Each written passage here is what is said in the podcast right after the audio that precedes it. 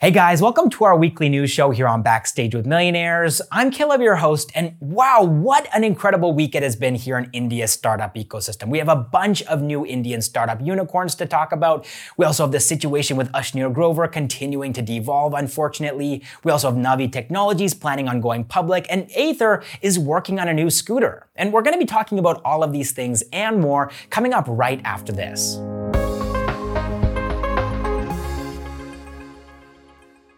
All right, so first up in the news, the Ashneer Grover saga is continuing to unfold here. And it looks like BharatPe's board is actually looking for a reason to fire him. There's just so much controversy surrounding Ashneer Grover right now that it's dragging the business down.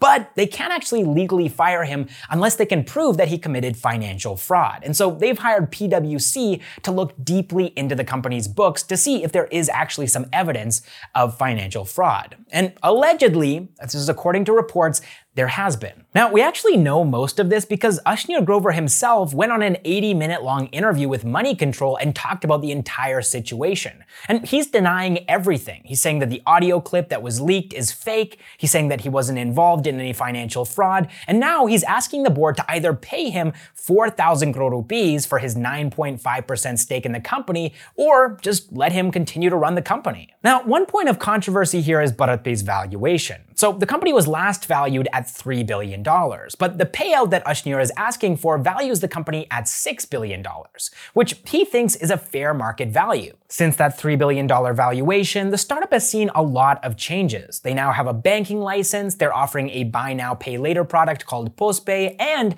a peer to peer lending platform called the 12% Club. All right, next up in the news, Ather Energy is working on a new electric scooter. It might not be a brand new scooter, it might be a variant of the 450, but they're working on a new scooter nonetheless, and it's going to be launched probably in the next six months. So right now, Ather's 450X has a range of 85 kilometers on a single charge, which pales in comparison to Ola's 135 kilometers on a single charge. So that's the big problem that they're going to be trying to solve with this new variant, a bigger battery pack that gives the user longer range. Now, the expected range on this new scooter is going to be somewhere between 110 and 115 kilometers on a single charge, which isn't quite the 135 kilometers that Ola has. But we gotta keep in mind here too that Ola has basically destroyed their brand's image and reputation by not meeting their customers' expectations and making false promises. Whereas Ather has a pretty good reputation and they've been building their scooters from scratch for years now. They've mastered the tech and they're offering a great experience to their customers customers.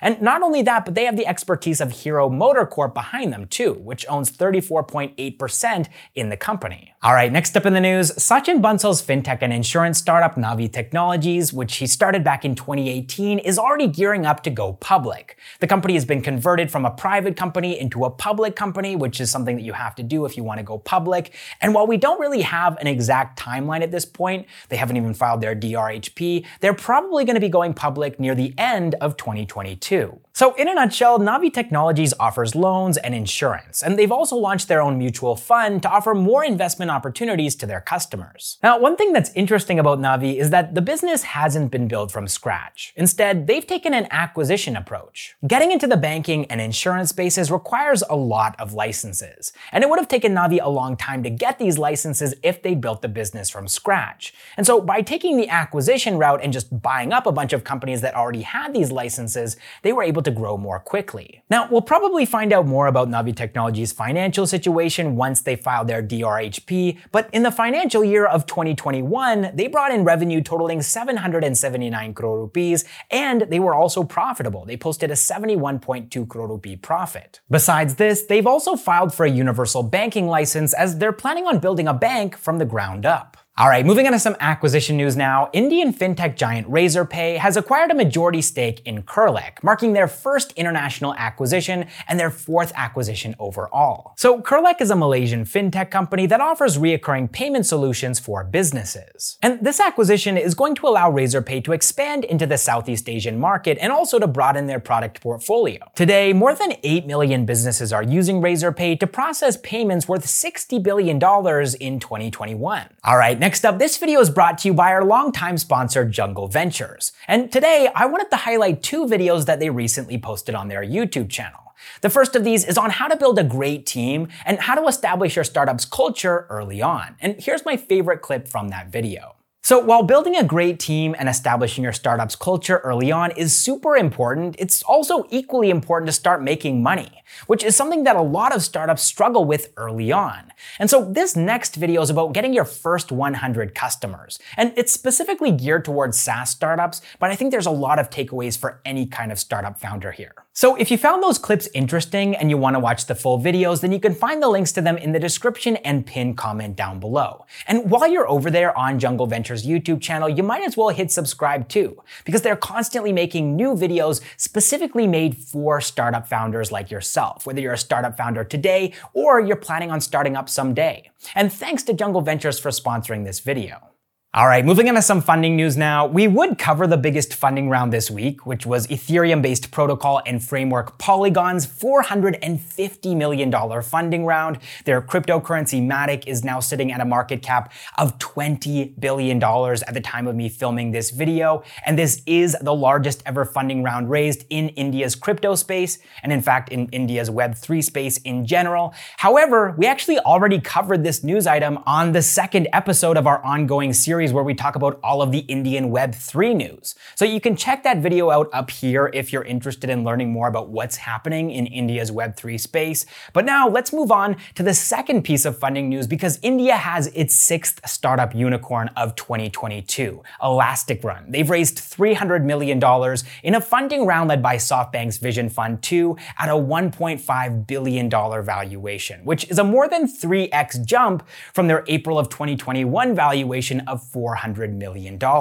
So Elastic Run was started in 2016 to help Kirana stores here in India to source products directly from top brands, and also to help them secure working capital for their business. Today, Elastic Run is enabling 10 million Kirana stores to directly source their products from over 100 brands across the country. All right, next up in the funding news, home decor and renovation platform Livspace has raised $180 million in a funding round led by KKR at a $1.2 billion valuation, making them the seventh Indian startup unicorn of 2022. So, Livspace started its journey back in 2014, offering a one stop shop for all interior home design solutions. And they would connect homeowners directly with designers, and once the design and budget were finalized, then Livspace would take care of the execution. Today, Livspace is offering these services across India and also countries like Singapore and Saudi Arabia. And they're going to be using these funds to continue this international expansion across Asia Pacific, the Middle East, North Africa, and Australia.